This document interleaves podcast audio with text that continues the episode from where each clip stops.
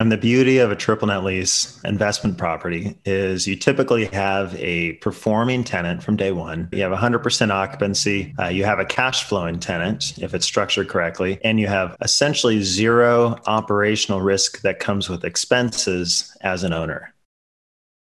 It's time for the Creative Real Estate Podcast, your source for out of the box real estate investing strategies brought to you by ecospace.com. Now, here's your hosts, Adam and Jason.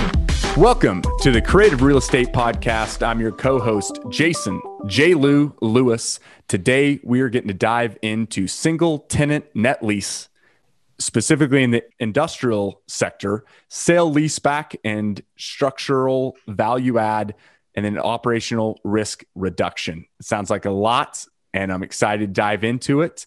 And who we're getting to dive into it with is Mr. Neil Walgren. He's the COO at Mag Capital Partners. He's responsible for the equity and investor relationships for their industrial offerings. He's also a California native, and as a fellow quasi pilot myself, uh, the fact that he's a Navy pilot veteran is a is a huge bonus. So I'm excited to dive into the real estate and also maybe a few minutes on the veteran uh, pilot Navy background. So always fun to dive into the personal side a little bit. So Neil, it's an absolute pleasure to have you on today and uh, excited to dive into it. Cool. Thanks so much for having me, Jason. Really looking forward to the show. Well, let's we normally just jump right into kind of how how did you start uh, in the real estate game? Kind of take us back to your maybe your first deal that that hooked you on to the real estate and the creative real estate podcast and and our my personal company is mission statement is all about value add. So, um, kind of what what attracted you to to that sector? Yeah, I I had uh, well. I, I think that everyone's you know story how they jumped into it's always kind of unique and fun to hear. But uh, mine actually came. Uh, I was moving back to the Bay Area about six years ago, or almost seven now, and had the opportunity. There was a, a family friend of mine who had started and grown a real estate, commercial real estate equity company. And so his firm basically uh, had a network of investors. And what he would do is partner with operators, uh, typically commercial real estate brokers, on a deal to deal basis and typically do 50 50 JVs. He would bring the equity and investor side, and then the operator would be the asset facing uh, you know, really the expert in that field. And what was kind of neat was, you know, very early on, I had a chance to work with, you know, six, seven, eight different operators that we would do repeat deals with. So we had, you know, one group that specialized in multifamily in the Southeast, another one that did a lot of Midwest multi-tenant retail, uh, another one that did single tenant net leased industrial. And the group, uh, Mag Capital, that I worked with and raised funds for for a couple deals back in 2016, 2017, Mag Capital Partners, uh, they really it was neat getting to see how that space compared with the other ones out there. And i was really drawn to both the team and the, the, really the simplicity on how you can structure these deals still add value but have the stability based around a strong triple net lease you know long term and having good credit tenants um, but building value in how you structure that lease and, and transaction. That's great so that was about six to seven years ago. And then you you joined mag uh, capital at that time or was there kind of a something that led you to that maybe a, a deal or two elsewhere? Or did you jump right in with with mag at that time? Um, so I worked at the previous firm for about four years, and then about two years ago, had the opportunity to join up full time with with uh, Dax Mitchell and Andrew G, the two principals at Mag. So currently, my role is is the strategic side with operations, along with overseeing all of our investor development, and you know, I'm really the interface between the offerings that we have and raising and, and collecting the the equity capital from our investors.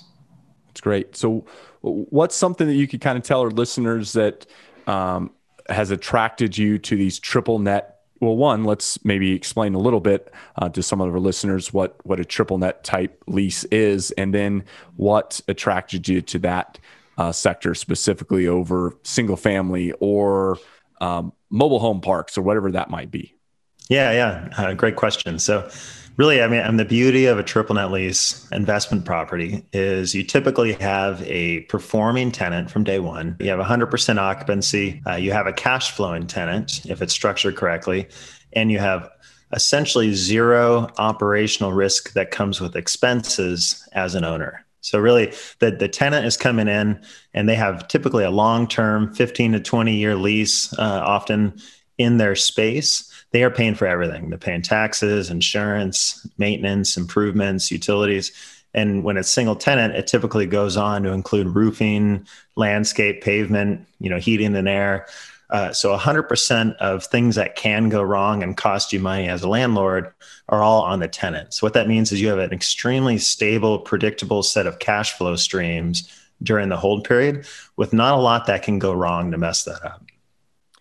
Downside on something like that is uh, very low cap rates. You're when you're buying these things, unless you're maybe developing them and, and having kind of a tenant in tow, um, where the price comes in is is really where the interest rate is because people just have to make that that delta above what they can get that interest rate for and and what that kind of coupon clipping tenant that they're getting each month that that rent uh, where the tenant pays for everything else. So you really what what you get is what you take home versus a single family. What you get, there's a lot of money in OpEx that goes out the door after that. So um, maybe tell a little bit about kind of what you see as a as a downside to that and why um, people might not be open to to taking that risk on or or that downside. Yeah, no, it's a very good question you know, really, you know, that cap rate is a function of risk for any sort of asset type, right? You know, even take multifamily, you could buy, you know, mid mid mid priced, uh, you know, solid build right in downtown Dallas, and you know, you'd have a, a, relatively low cap rate compared to something much more tertiary that needed a big value add renovation. Uh, the same goes with the single tenant net lease space. Um, so we. Uh, you know, a lot of times people will see, you know, for example, take a Walgreens, right? Walgreens is, is a very high credit tenant. You know, there's essentially zero risk that that Walgreens goes out of business. As such, because the risk disclaimer there, listeners, Walgreens could go out of hundred percent and zero percent. Uh, I I uh, I will allow that, but uh, I will put a disclaimer that don't come after me if if uh, you go buy a Walgreens and and something does happen. So fair enough. Um, we'll talk on relative terms, right? Um, so sure. that that Walgreens is going to have a relatively low cap rate and relatively low cash flow generated, but you as an owner are going to have you know again a, a relatively low risk investment. Where we play in is is what's called sub investment grade. Um, so investment grade is really any tenant company that makes roughly $100 million or more in revenue and they're going to have outside credit agencies often be publicly traded and you're going to have moody's or s&p giving you a, a, credit score that everyone can look at agree on hey this is the risk and really there's not a lot of value to be pulled from that. Um, where we actually create value is um, ultimately buying real estate that is occupied by sub investment grade, which means any tenant below 100, 100 million. And they, these are prime targets for individual investors, for investment groups, for small REITs, or really more nimble um, uh, investment teams that are looking for above market returns. And we play in that space because we believe we can create value in the arbitrage between real and perceived risk. So a lot of times people will see these companies and go, hey, you know, this company only has $70 million a year in revenue. But when you're able to go and do the analysis and show, hey, this company has been very profitable for the last, you know, five, ten years. Uh, they have great balance sheets, low debt, great EBITDA and EBITDA margins. You can really show that, hey, this, the risk of this investment is tied to this tenant, which even though they're a little smaller than, say, a publicly traded company, can still have really solid credit um, to give you a low risk income stream above market that you might see in other deals. Are there any examples of tenants that uh, listeners might know about that uh, would be classified? Because everyone knows Walgreens and CVS, and that's a, of course, of course, um, that's an investment grade type of of property. Um, any that they would know the name that be like, oh, okay, I get why they might not be a, a Walgreens grade tenant. Um, in in actuality, probably not. Okay. Um, most of what we buy are manufacturing companies that do B two B products, okay. so they're typically not selling to consumers. Uh, and just to use some examples, you know, some recent tenant companies that our firm has bought the real estate around. You know, one was uh, it was called Gamma Aerospace, and they're a contract parts manufacturer for government aerospace systems. You know, the F twenty two, the C one thirty, whole bunch of uh, you know long running government planes. Uh, another one was called Huntington Solutions. They made foam, uh, high density laser cut foam end capped end caps for high end electronics and appliances. So they would sell that to like Whirlpool and you know Roomba and, and really anyone who's shipping these out. So you you as a consumer would probably not be directly exposed to these companies, but other other companies are buying their products for you know ultimately the final goods. And that makes sense because of your comment of the perceived versus, um, you know, actual risk. Whereas if they don't know that name, they might perceive it as a little higher risk than a Walgreens, but in reality, they're backed by a guaranteed 10 year government contract that is as secure as potentially a, Walgreens corporate type of uh, guaranteed lease. So, Absolutely. So yeah. Um, and then what were some of the cap rates on something like this? I mean, what what are you seeing the the cap rate from a if it was a a, a Walgreens or equivalent of in that sector industrial a industrial grade um, or investment grade property versus your sub investment grade what are, what's the delta between those those cap rates on like properties you know apples yeah. apple no, great, great question. You know, um, just to use a Walgreens example, you know, Walgreens in downtown LA, you know, might trade at a two and a half, three cap even. If you get that closer to the Midwest, you might see it closer like four and a half or a five cap. What we're buying is, is typically in the Midwest, often in, in secondary cities, you know, cities like Omaha, like Lincoln, um, you know, outside of Indianapolis, um, but areas manufacturing tends to favor that Midwest and Texas corridor because you have a more geographically centered area. We like it. Um, you know, the overall land values tend to be a little lower, and you're investing less in the actual bones of the real estate, and you're investing more in the credit of the tenant that you're, you're taking on. So it's a little bit uh, of a different shift, especially as a real estate investor to go, Hey, you know, my real estate's still important. I, I, need to make sure that, you know, if, if I was to lose a tenant, I still have quality real estate at a good basis.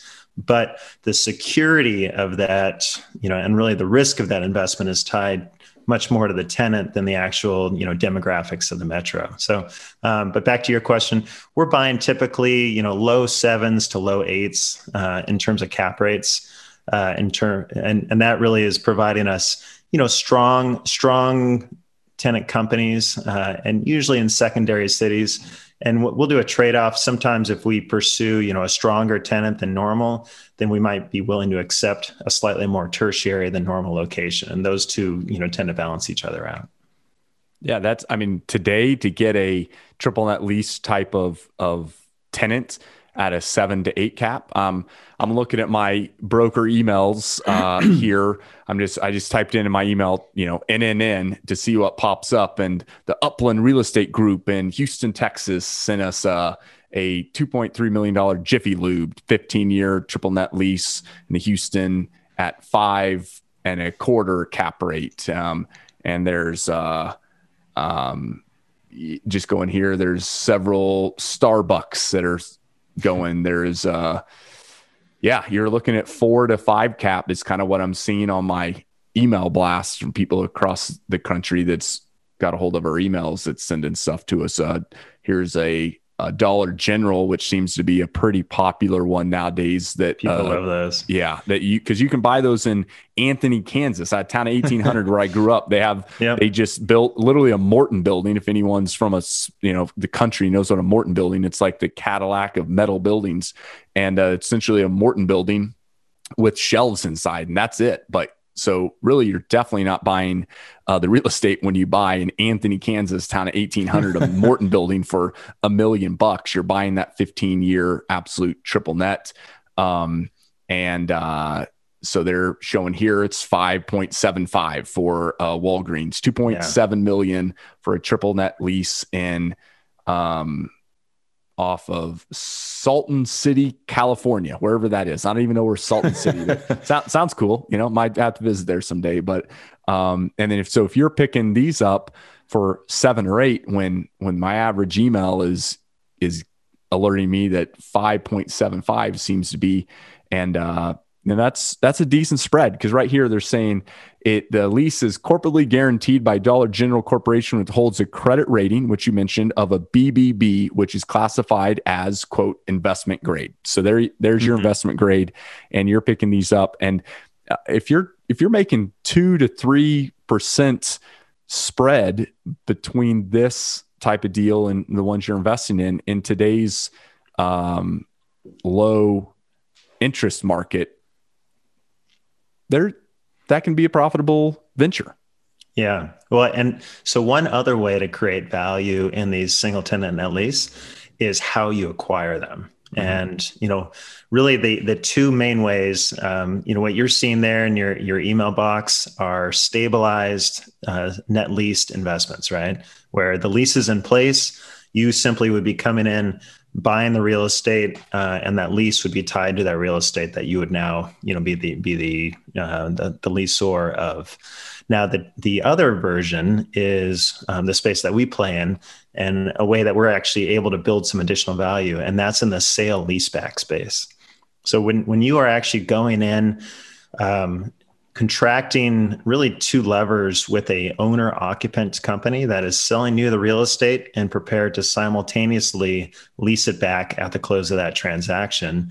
Um, that you really have you have two levers instead of one. So instead of just negotiating price now you negotiate price and lease terms. And you have a lot more i would say you know I compare it more to an art form than than just strictly buying a, an established lease on the market there because there's a lot of needs that sellers have that can vary quite substantially. You know, some are looking to maximize proceeds. So they might say, hey, I'm looking to sell this building at, at the top of the market and I'm willing to turn around and lease it at a high rate per square foot uh, on my lease rate. Whereas others might say, "Hey, we're looking for you know a, a, bottom market lease rate, so we're willing to accept more minimal proceeds when we sell this." And then you have other functions. You can play with the term of that lease you know, really the, the longer the lease is, the more favorable it, it is to the new buying group. Um, the shorter it is, the better it is for the tenant because it gives them flexibility, obviously, and some negotiating power when they go to, to re up those leases. So, uh, by, by acquiring and structuring the investment around a sale leaseback, historically we think um, we normally see about a 50 to 75 basis point spread in terms of cap rate uh, benefit compared if we bought that same deal on the open market. Yeah. Uh, I, I love your comment about how it's an art form as much as a real estate deal which it is because you take this piece and you put it over here and you move this which triggers this piece to have to be readjusted. And in the day you have to make sure that that final puzzle is is complete. And if you kind of miss one piece then that's when things can fall apart pretty quickly. So um, two questions for you on that.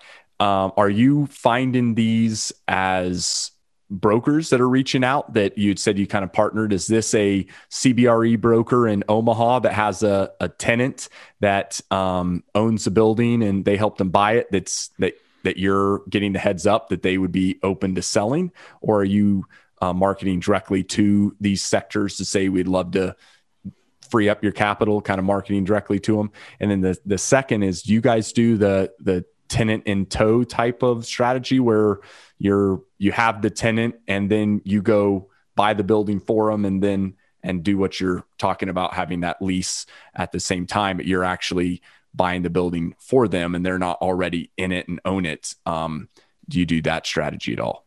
Yeah, uh, great questions. Um, so the first one, you know, really, how, how do these deal flows come about? Um, so most national brokerage firms, you know, your CBREs, your Marcus and Millichap, NAI, most of these will actually have a, a subdivision, typically a small subdivision that's devoted strictly to sale leaseback. And the reason they have a dedicated team is really because it's such kind of a nuanced skill that's much different than standard brokerage that these guys will only typically play in the sale leaseback space just because they understand how to, you know, map out the value for an owner occupant who's looking at, you know, the cost benefits of maintaining ownership or selling in a sale leaseback and becoming a tenant. So most of our deal flow comes really just from you know personal relationships from brokers and then also from private equity firms. And where that private equity piece comes in is why would a tenant or excuse me why would an owner occupant want to sell right what's their motivation for wanting to do that and what we found historically is you'll typically have a manufacturing company often built from scratch sometimes 40 50 years ago usually the owners are looking to retire you know they're looking for their exit and they attain that by selling their, their company which also includes the real estate to a private equity firm. That private equity firm typically takes on some debt for that acquisition. They like to or feel that they can um, generate better returns from growing that company than they can by owning real estate. You know it's just a different risk profile. So that's their motivation to sell the real estate take 100% of the proceeds from that real estate and rein, reinvest it into the company. And that'll be you know new capex improvements you know new manufacturing lines new headcount paying down corporate debt you know a number of ways to, to really lean out that company such that it's really geared for the growth that that private equity firm thinks they can do. So that's that's often our um, standard seller profile is a manufacturing company recently acquired by a, a small boutique private equity group that's great. That's a great little niche because I I know a lot of our clients when I was at CB Richard Ellis back in the early 2000s were in that in that 05, 06, 07, you know, in that run up. They'd made a lot of that money. Mm-hmm. They were ready to kind of retire in the Midwest. This was Kansas City at the time, uh, across the Midwest there. And um, they were selling out to the private equity groups for that 30, 35 million uh, range. And, but they owned, owned some real estate because they had built it or bought it back in the day for pennies on the dollar. So, yep. Um, so that's uh, we dealt with quite a few of those on their on their lease and different things. So, um, yeah, um, very interesting. And then, then do you guys do any of the kind of tenant and tow that you help find deals, or is it do they need to kind of own the real estate? Yeah, it's a, it's a great question there. Uh, not really. Um, there, there's some opportunity, I think, from you know national brokerage level firms that have you know probably a, a bigger headcount. Um, ours, we kind of stay niche, and we we historically have not taken that approach. Right. Well, let's take a quick break, and then we'll come back uh, with Neil, and we'll wrap up with the final five. We'd like to thank our sponsor, EcoSpace Real Estate. EcoSpace is a Denver, Colorado based real estate company with a national reach. They provide a unique offering called Flip Your Home, where they utilize their own internal fix and flip crews to flip their clients' homes prior listings. Their brokerage clients gain, on average, 23000 of instant equity, which is then taken 100% tax free. If you'd like to learn more about gaining additional tax free equity in your home prior to listing, then please visit ecospace.com. We're back to the Creative Real Estate Podcast uh, with Mr. Neil Walgren. And on break, we got to chatting about uh, aviation and, and being a pilot. Uh, his background is is in the Navy. Is that right, Neil? Is Navy? Or uh, both the Air Force Air and Force. the Navy. Okay. Flying the C-130 Hercules in both. That's that's great. So we were talking about uh, just flying the little GA general aviation planes nowadays for for fun and kind of putting around, and how there's quite a few real estate people that now have got into the general aviation for use of acquiring real estate and flying to properties that they otherwise really couldn't get to easily. So, uh, fun little off offline chat. So, if you guys have interest in aviation, uh, that can be something Neil, at least out in the West Coast in San Francisco, can can maybe help you with if you're interested in in learning about uh, a club or anything. So, well, let's um, let's get right into the final five. the The first one is we just like to ask, what's your favorite real estate deal? What's what's kind of that value add creative deal that pops up that you would like to kind of share uh, some insight on that might motivate or help someone else? Yeah, no, that's that's a fantastic question. Um, I would say you know, just in terms of the, the, emotional component while we were going through getting this deal past the finish line was uh, kind of an interesting sale leaseback up in Rochester, New York. And it was in March of 2020, which, you know, as everyone knows, was kind of right when the whole COVID situation was coming in hot and heavy. And we were under contract with uh, this company called Pie. They make frozen pie, um, uh, frozen pie manufacturer and they you know the customers included you know walmart some grocery chains target um, you know and a number of, of, different suppliers there. And they would do both their own branded uh, frozen pies and also white label you know for these these national grocers but they were interesting they they had temporarily lost the contract to Walmart uh, two years prior. And then um, about 12 months went by and they were able to reconnect with a new buyer in there and got it reestablished. So their their revenues were really choppy, um, and so there was it was a mix of having to spin and, and really kind of convey, hey, how, how is this company on a turnaround? Why do we feel like it's it's on the right side of the you know this change in terms of, of revenue and it's swinging upwards, and kind of conveying that to investors while all of COVID was kind of coming down.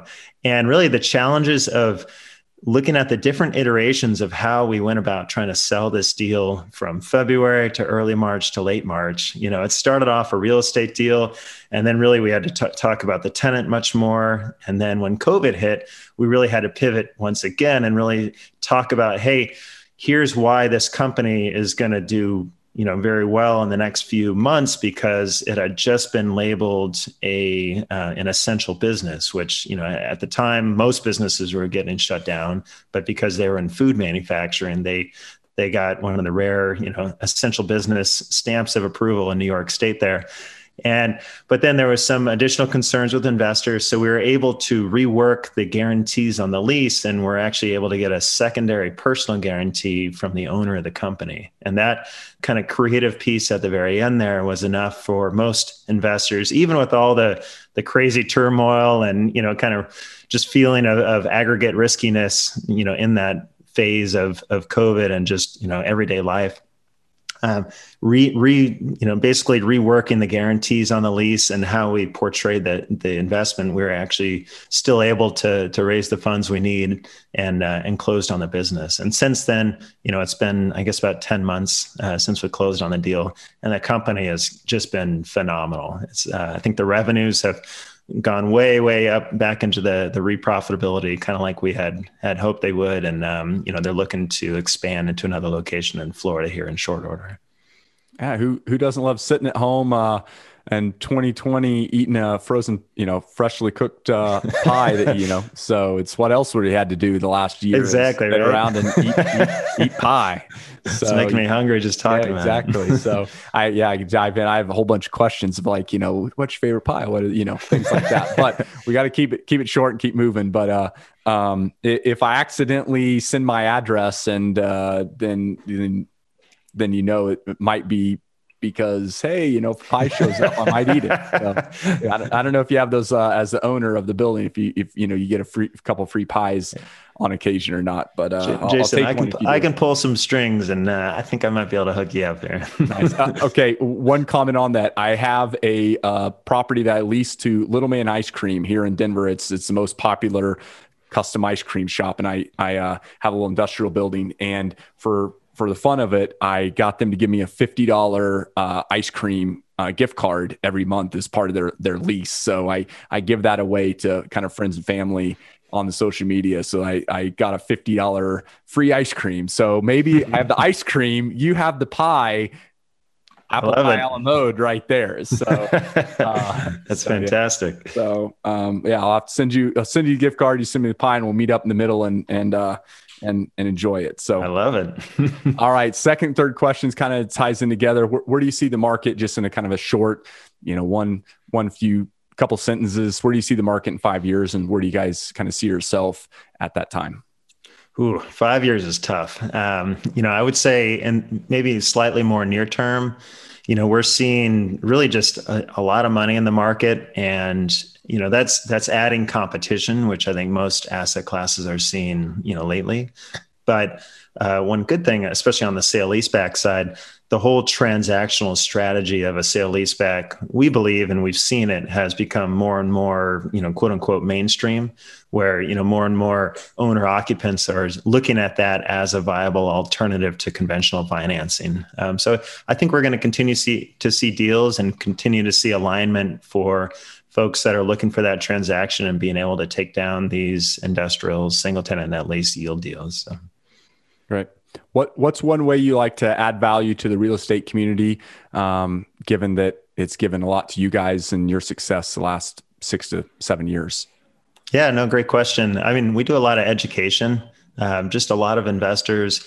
Typically, the natural progression tends to be, you know, single family investments, then multifamily, possibly dabble in commercial and retail. And you know, a lot of folks have never even even considered a industrial side. So we um, my brother and I, we actually run the the equity team, and we do a lot of education, um, a lot of you know speaking, not really from a sales side, but just just the education and enlightenment side of of both you know how to look at this asset class and try to give you some additional tools of comparison. You know and this is more of a yield focused as opposed to a you know a major real estate value add play that you see in other asset types uh, and then the other one is really just you know taking care and and you know networking with your investors. And you know that just your investors and your community and in general you know i found you know there's a lot of questions people come about with that maybe might not even be down your fairway but just being able to connect and bring experts and bring friends that you've met along the way. You know i've been doing this about six years so not a huge amount but long enough where i've made some great relationships and just the satisfaction of connecting someone with a question and someone that you know has a great answer. You know i feel like i bring a lot of value in, in those type of connections and you know i really enjoy it. I like it. It it even shows when you're kind of talking about it uh, it gives you a little pep and pep in your step it looks like when you're talking about kind of the give give back and add value which we really like. So last question we'll wrap it up is what's the best way that we can put in the show notes uh, for someone to reach out if they're either an investor looking to place some funds or they have some questions or they want to try to get a free apple pie? Free, free pie we'll have to talk but yeah. no in, in, general you know we have some general education on our website. Um, it's it's magcp for magcapitalpartners.com uh, uh, or you can just email me directly neil n-e-i-l at magcp.com and um, real real approachable um, real easy to talk to and love to either take a call or, or answer any questions you have over email and um, just take them as they come. Well, Neil, I greatly appreciate giving us a little over half an hour here to dive into the triple net. I think it's a great alternative asset uh, class. Um, as there's so many different types of real estate you can dive into. And I think this is definitely one that's sometimes maybe a little overlooked. So I'm very excited to be able to have dove in a little bit today. Um, so thank you for coming on. Thanks so much for having me, Jason. Really enjoyed it. Excellent. Well, listeners, as always, until next time, think outside the box. Thank you so much for listening to the Creative Real Estate Podcast. And if you got value from this episode of the podcast, please take the time to leave us a rating and review on iTunes. Give us a written rating and a review. We'd really, really appreciate it. I'm going to let you go, but until next time, think outside the box.